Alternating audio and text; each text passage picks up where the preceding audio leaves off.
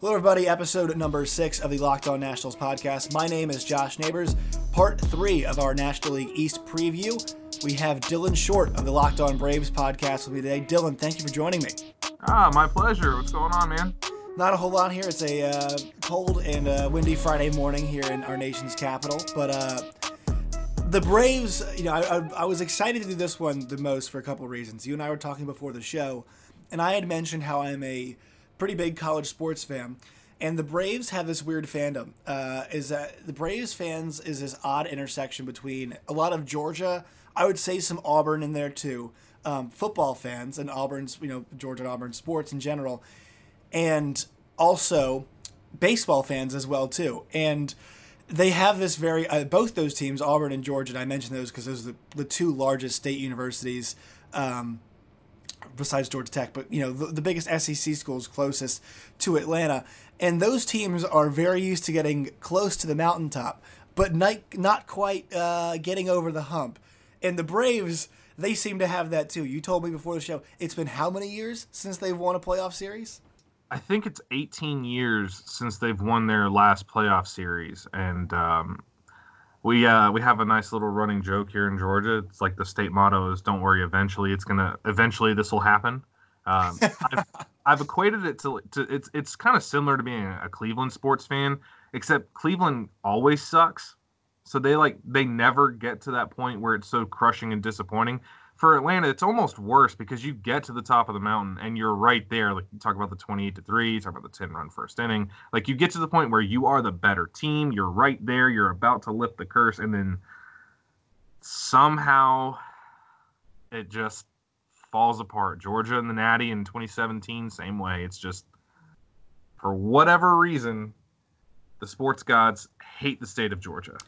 Yeah, I don't know what it is, and I think what's really interesting. I've been I've been thinking about this a lot lately. Is that you know the, you see a lot of teams across sports, and I'm not sure how much of a hockey fan you are, but you know think about this: the Washington Capitals in 2018 eventually get over the hump, right? The St. Louis Blues the same way last year. The 2019 Washington Nationals were the same way too. Is that you know it hits a certain point where you kind of had the "it's our year" vibe two or maybe twice, maybe you know even three times, and then it always seems to be the year after that is where the team can get over the hump. But the Braves are actually the exception to that because they've had so much success on the front end of seasons, but they've lacked it in the back end. So they're kind of the exception, I think, team wise, of his team that's been not you know not close uh, uh, uh, for a few times. They've been close a lot, but not able to close out the you know close it out. I mean, you talk about the '90s Braves, and, and almost in the same breath, you have to bring up the '90s Bills because you got to the mountaintop four times in the '90s, and quite honestly, the year that you had like the '96 Braves were actually the best Braves squad of the entire decade. Uh, early on, like the Braves, have, the Braves kind of get lost in the shuffle a little bit. Like everybody knows that we had the three Hall of Famers with Maddux, Glavine, and Smoltz. Mm-hmm but having those guys and Steve Avery for a while, and even Kent Mercker for a minute, and um, uh, Kevin Mulholland for a little bit as well, like it kind of masked the fact that, or Kevin Millwood, not Mulholland. I don't know what I was thinking there, uh, but it, it kind of masked the fact that for a lot of those 90s runs, the offenses really weren't that great. Like, yeah, you had Chipper, and at some points you had Javy, and Andruw Jones was always a monster in the playoffs, and it's still a shame that he's not in the Hall of Fame. But overall your lineup structures for the Braves and those they were very very much pitching oriented and that's kind of why now I'm such an advocate of offense wins you championships. You need enough pitching to to get you by, but it's all about scoring runs, which is why everybody kind of you you get these weird sections of um, older fans. I'll say uh, the boomer class. I'll say where uh, you know, baseball is one of these that's like the most resistant to change. So everybody always likes to repeat that mantra that defense and pitching wins championships. That hasn't been true since like the 2014 Royals. And if you go back and look, like if, if you want to be if you want to be a top notch team, you can even look at the, at the Nationals last year. Like it's not just Scherzer and Strasburg. Yes, Strasburg was great for like the first time ever, um, but it was the offense. You know, propelled by Rendon and Soto and Robles being timely and and the the overall ability of that lineup to score runs that that that's what finally got them over the hump. As a Braves fan, I like what they've done with the offense, so I'm I'm gonna go out on a limb here and say that the Braves will win a World Series within the next three years. Uh, it's just a just a matter of, of getting over that whole Braves vibe. Yeah, you know, I was I was saying this in September last year. I thought the Braves and the Yankees were kind of the two teams that I thought were going to meet in the World Series. I, I, just they they had those vibes to them, and I, I think anybody, you know, when it comes down to picking baseball, especially towards the, the end of the season, it's very difficult to predict what's going to happen. Um, but I, I, just love the kind of the swagger and the way the Braves were playing last year, and they just have this vibe about them that I think a lot of teams had. Um, you know, winning teams. You you mentioned the offense, and I think that's that's where we're going to start again. It's going to be a, another really good offense this year. Um, Josh Donaldson is the one thing that is not going to be there this season that they had last season. What is the plan at third base? Because uh, guess what? It's not the only team in the league. Uh, there seems to be a lot of teams in the league that, that are struggling with their third base scenario. Uh, the Nationals are one of those teams as well too. Third base is one of those that now after they signed Marcell Ozuna, that kind of kind of eased the need a little bit because it was more about getting a cleanup hitter to replace Donaldson in the lineup right. more than getting a third baseman. Uh, Johan Camargo and Austin Riley both struggled very badly last season. But Camargo, you can look at his 2018 and you can see more in line of what he is, which is a very plus defender, one of the best arms in baseball, and a guy that offensively will get on base a lot because he'll take his walks, uh, has enough power to get by as well. I believe he had 19 homers in 2018, which was a three and a half fWAR year for him if you're into fWAR. Um, I would expect Camargo is going to start. I know Alex Anthopoulos uh, is bullish on Camargo. Uh, I know they feel like Snitker's unwillingness to platoon hurt Camargo a lot. A lot of it with Camargo happened to be with his batting stance last year. His batting stance is very timing based. There's a lot of moving parts in that swing. Uh, his bat likes to rest on his shoulder, almost dipped down a little bit. It's kind of similar to Trevor Story, and he's got a big leg kick along with it.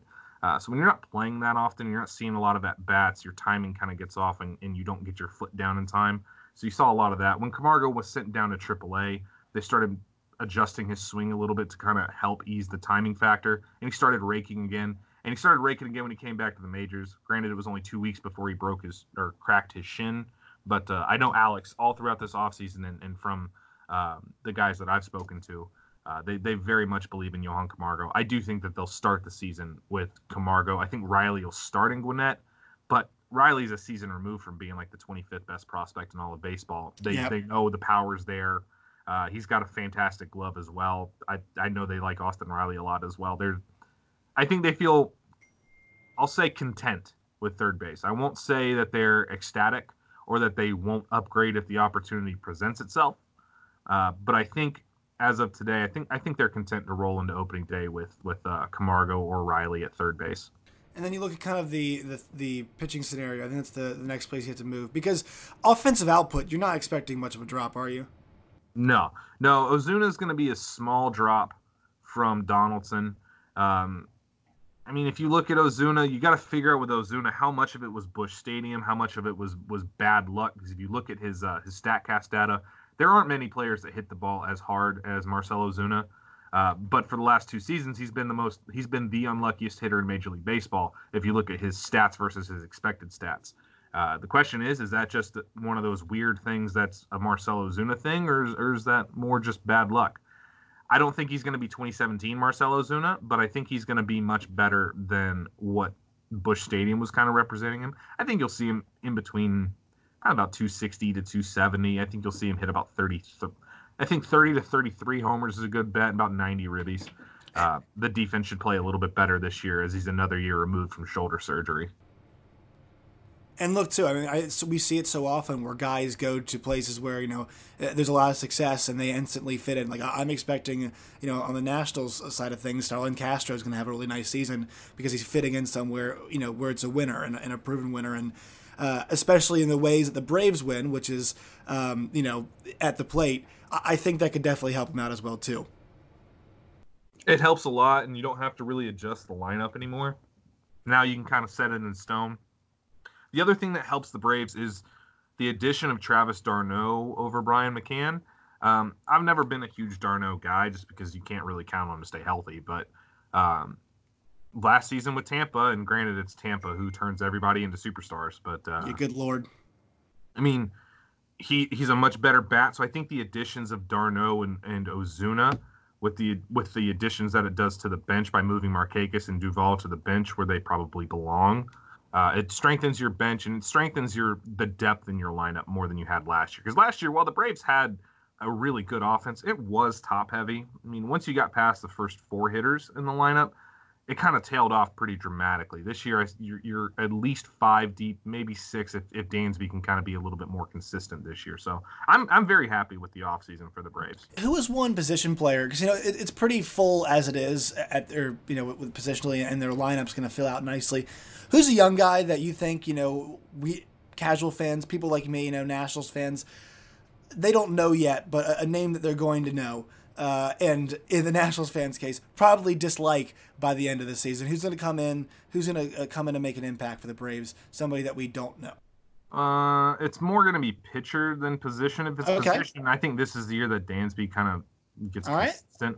Right. Uh, but but the name that everybody else in the NL East really needs to listen to is uh, Max Fried. Now, Max Fried has flashed at times. Uh, he was a big time prospect with San Diego uh, ironically enough, played on the same high school team with Lucas Giolito and uh, Jack Flaherty. Mm. Um, but the addition of Cole Hamels is going to do wonders for Max Fried because Fried has Fried has the best stuff of any Braves arm in the system. Soroka is the name that everybody knows, and rightfully so, because Soroka has an amazing ability to pitch. But Max is the one that can miss bats. Max is the one that has the the higher potential of the two. Uh, and having a guy like Cole Hamels in there who can kind of take Max under his wing, that's a guy that Max is, is often compared to.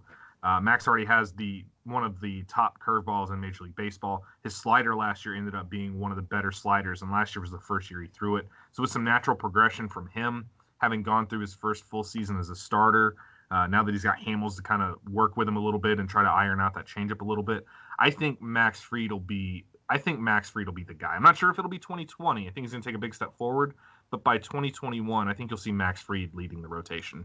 And he's he is the youngest looking 26 year old I've ever seen. He looks like he's about 12 years old. Atlanta did a good. If Atlanta was, if this was a beauty contest, Atlanta would be winning. Hamels and Fried and Camargo and Dan Felix I mean, Felix Hernandez. you know, we, we we got a good looking squad. I'll give you that. There's a lot of uh there's a lot of men in Atlanta who don't want to let their wives watch too much Braves baseball. that's uh hey that's good though you know that's that's uh it's always a positive for your team you can always make the other team feel bad by your good looks back to back division titles and look I, I went to the university of missouri i was um i was out with a couple friends for that that 10 run first inning um you know it just kind of ended the, the game was really over before it started for me, uh, everybody is talking about this National League East and how the teams got better, and the Nationals won the World Series, and the Phillies made the switch to Joe Girardi, which, whether or not you love their roster, I think it's going to help them out. Um, he's a winning manager, he's a good manager. Uh, the Mets obviously made a bunch of moves and are, are gearing up for a run. I still think the Braves are going to come out like a a ball of fire this season, and I think they're going to I mean, I really do think this division could be over by August. I think they're angry. I think they're upset. I think can you maintain that? Eh, you know, it's that's always hard to do. But I think this is a damn good baseball team, and I think they're they are actually head and shoulders the best team in the division when you consider what everybody else lost. I, I, when you consider what the the Nationals lost, especially Anthony Rendon, and the fact that you're bringing back that pitching after kind of logging all those uh, those those innings pitched last season, the Mets still not proven commodities, and they've got to keep everybody healthy, and the staff's got to stay healthy. That's not for sure. But the Braves have this amount of proven success, and I think they're going to come out gangbusters this season. I really think there's there's going to be a chip on their shoulder, especially this young group, because it's not like the Braves teams of the past that have kind of got this consistent core of you know guys that we know, like your Chipper Jones, your Andruw Jones, like those guys you mentioned. This is a group of young, hungry, swaggering players, and I think that's going to benefit them this season a lot of the older fan base, or a lot of the national guys will, will try to point to Freddie Freeman as being the franchise face of the Braves. It's not. It's it's Acuna. This is Ronald yep. Acuna's squad. Uh, he is the best player on the team. He is one of the shortlist players in Major League Baseball, and they are from from from some people I've been in contact with and fairly recently. The Bra- this Braves team they are not happy with the way the last season ended, nor should they be. Uh, that was embarrassing to lose to the Cardinals the way they did. That Cardinals team had no business being on the same diamond as this Braves team, talent for talent. Uh, and the Braves held leads in four of the five games and right. somehow managed to lose the series. And for Freddie Freeman, especially, I would look for a large breakout season for him. I know he's been great before, but I would expect a a, a, a fearsome type of season for him because that that playoff series that was the worst Freddie has ever played in his entire career. Uh, I don't normally like to to bag on players too much or, or try to blame a single person for any event, but Game Four you really can put solely on the shoulders of Freddie Freeman. You talk about uh, a throw from from Markakis that if he just had his feet in the correct position on the bag, instead of standing on the home plate, instead of standing on the front corner of first base like he's standing towards home, I don't I don't know why he made that mistake. Instead of on a throw from the outfield, everybody knows your foot's on the the back corner of the bag towards the outfield to make the, the throw shorter and to prevent the ball from hitting the runner sliding back in. For whatever reason, he just kind of didn't think about that moment, and that cost the Braves a double play that would have won the game. Uh, and then the bottom half of that same inning, you had Acuna on third base with one out. All Freddie had to do was make contact, struck out, and you know the Braves give up the lead the next half inning. Uh, I believe it was, I believe it was, uh, was it Kolten Wong maybe that uh, that got a hit off of Shane Greene? Either that or it was Marcell Ozuna blasting one, which he did a lot to us in that. Series. Yeah. So um, you go to Game Five even. I mean, that first inning, that ten run first inning, people kind of forget that early on and that like Folty had a chance to get out of it with one run allowed. There's a ground ball hit right at Freddie. It was kind of tailor made to turn two, and he didn't make the play. And I'm not saying this to bag on Freddie because No. the injury the injury was a very big deal for Freddie. Uh, in fact, he just came out at Chop Fest and uh, and admitted that had the Braves won Game Five, more than likely he would not have played in the NLCS, uh, which lets you know how badly he was hurt because Freddie's kind of known for um, hating days off and and pitching a fit if he's given a day off.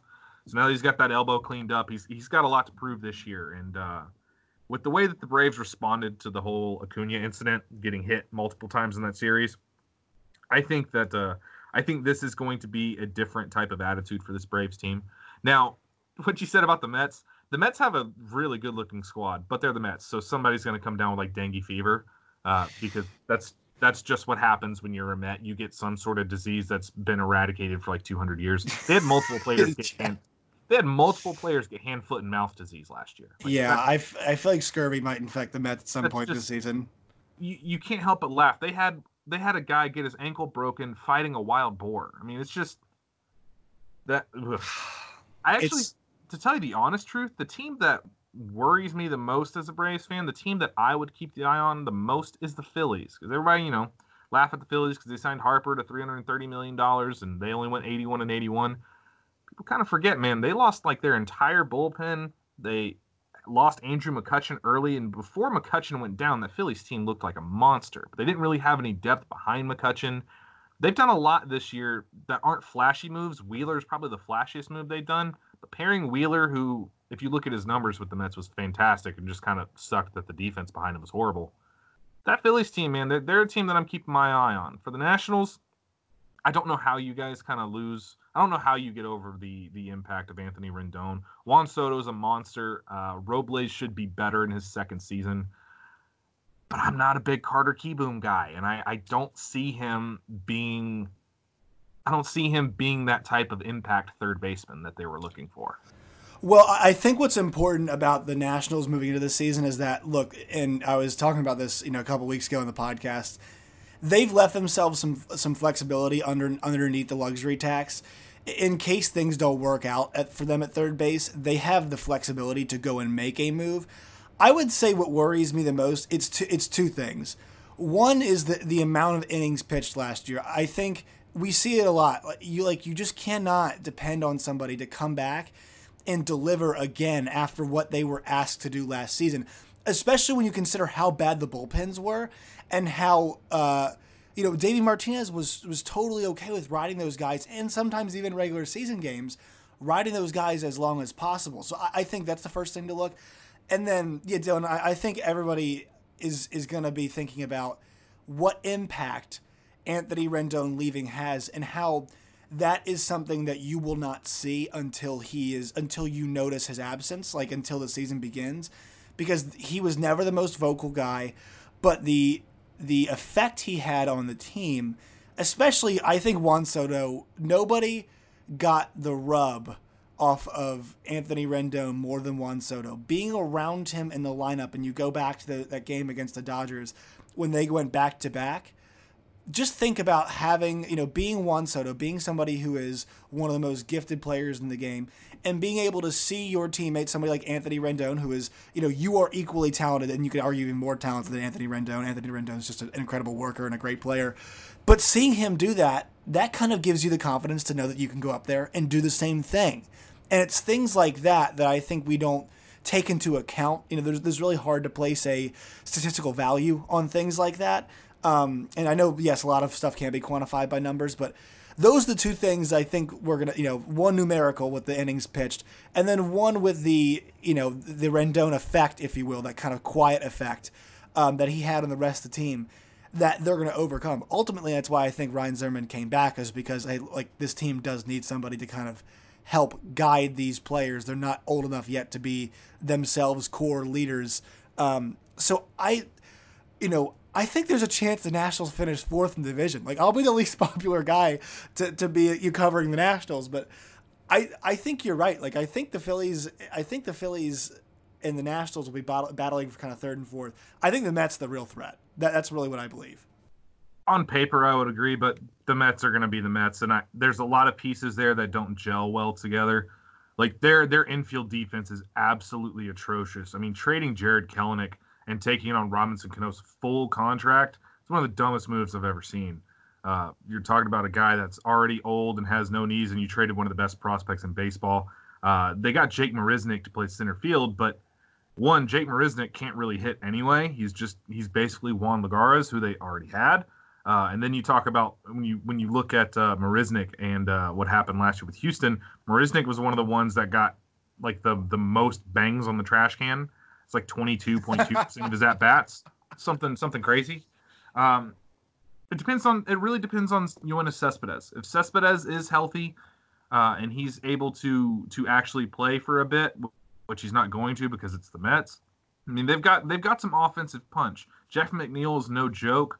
Uh, they, have got some players there, and they that pitching staff, even though they lost Zack Wheeler, anytime you've got Degrom and Thor right behind him, Marcus Stroman is your third. That that's that's pretty dang good. Yeah. Uh, their four and five are trash, but uh, I mean they're they're hoping for a big bounce back from Rick Porcello and oh, you don't uh, believe Michael in the, Wacha. you don't believe in Michael. Yeah, I was gonna say you don't believe in the acquisition of Michael Wacha. Not at all. I am. Uh, I'm very happy that the Mets took that plunge. I was worried that the Braves would try their reclamation project on Michael Wacha, uh, who does not have the stuff, the location, or anything else to to look at that. The Nationals. I think the biggest thing for Nationals this year is they're going to have to have some guys play. They're going to have to have some guys overachieve. Right. The problem with them in relation to the Braves I think Washington has the best staff overall in the division pretty easily. Like, I don't buy into the fact that Scherzer's done or anything like that. I think he was hurt, and Max, being Max, was not going to skip a game. Um, you Never. saw a gigantic leap from Strasburg last year, not just in the quality. Strasburg has always had elite stuff, but he's always been super weak mentally. Last year, he was able to kind of put that aside and really take a major step forward as far as establishing himself as as a real pitcher to contend with. Patrick Corbin is good. I'm not huge into guys that rely on their slider so much, but Corbin as a three is really, really strong. The problem with Washington is going to be depth. They don't have any depth, and they don't have really any prospects to speak of coming up. You've got Kieboom and you've got uh, uh, Luis Garcia, and that's really about it. They don't have they don't really have the the collateral to, to go make one of these trades. Maybe they could get a, a, a Kris Bryant if they're willing to give up uh, if they're willing to give up Kieboom, but I don't think they've got they I don't think they've got the prospect capital to get a Nolan Arenado. Certainly not to pull off something crazy and go after like a Matt Chapman type. Uh, I think I think the Starlin Castro acquisition is a very sneaky acquisition. Right. Castro has hit very well for a long time. And in Miami, your numbers get suppressed because that field is so gigantic. Mm-hmm. So him moving to Washington and getting into a lineup where he's not going to be the the most established hitter in the lineup, where he can kind of lay low a little bit, uh, where he can kind of get the Howie Kendrick experience. I think Starlin Castro is going to have a surprisingly good year. Uh, I, have got Washington placing third in the division. I think that I think they'll be over okay. 500. Um, I think the NL East is going to be a lot of fun to watch. I hope, I certainly hope that you're right and that the Braves take this over. Um, but I wouldn't be surprised if this were if this were a very tight race into September. All right, your Braves over under win total according to OddsShark for the year 2020 is 91 and a half wins. So I'll ask you Dylan, over or under? I'm going to go over. I'm going to say 94. I think uh I think they're a much more well-rounded team this year especially uh, especially in that bullpen, adding Will Smith and adding. I think the Braves have maybe the best bullpen in all of baseball. Um, mm-hmm.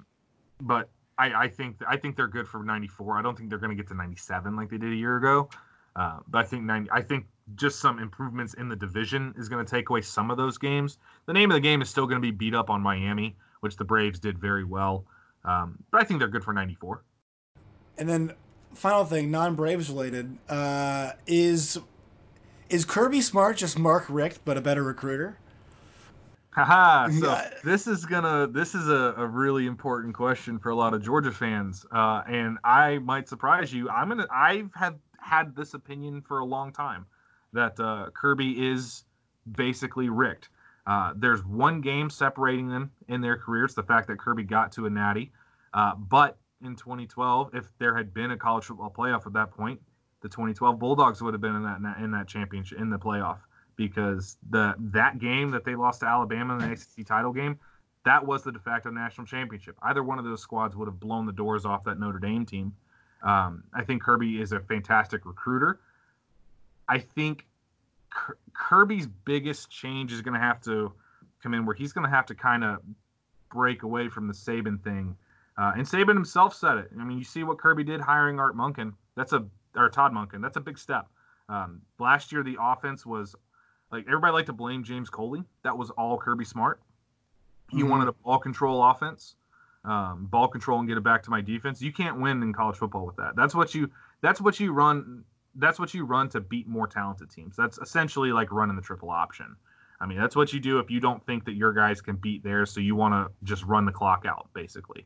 Um, I think with uh, I think we're going to see this year is, is a big year for Kirby Smart because he's been close to that mountain, but they've they've kind of regressed the past two seasons. So uh, I'm a big fan of Jamie Newman. I think honestly, I think the Bulldogs are in better hands with Newman than they were from.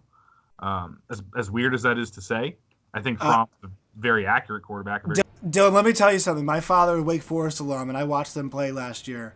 Uh, that guy has a cannon. Extremely accurate downfield. Yep. I think the Braves are. I think I think Newman is a better fit for college football than Jake Fromm. I think uh, Fromm's a guy that likes to zero in on his guy. That's why you saw Lawrence Cager did so well while when he was healthy, and then you didn't see Pickens really start dominating until Cager was gone because Fromm has one guy that he likes to target, and if that target's not there, he's going to throw it away or force it. Uh, not to speak ill of Fromm because Fromm was definitely better than Jacob Eason and Fromm was the best quarterback Georgia's had at least since David Greene. Maybe maybe you could say Aaron Murray, but there were a lot of things last year that did not sit well with me from a Jake Fromm standpoint, and I don't really feel that Kirby treated Fromm the same way he treated every other quarterback because I I can tell you just from my standpoint, I would not have picked Fromm over Justin Fields. Dylan, next year, if you'd like to come meet me in Missouri, so you so we can watch your Bulldogs and my Missouri Tigers square off in what should be a, a probably a one way uh, some one way traffic for your for your Bulldogs. Uh, thank you, Dylan, for coming on today. I really enjoyed it. It was fun, man. No problem. Anytime, man.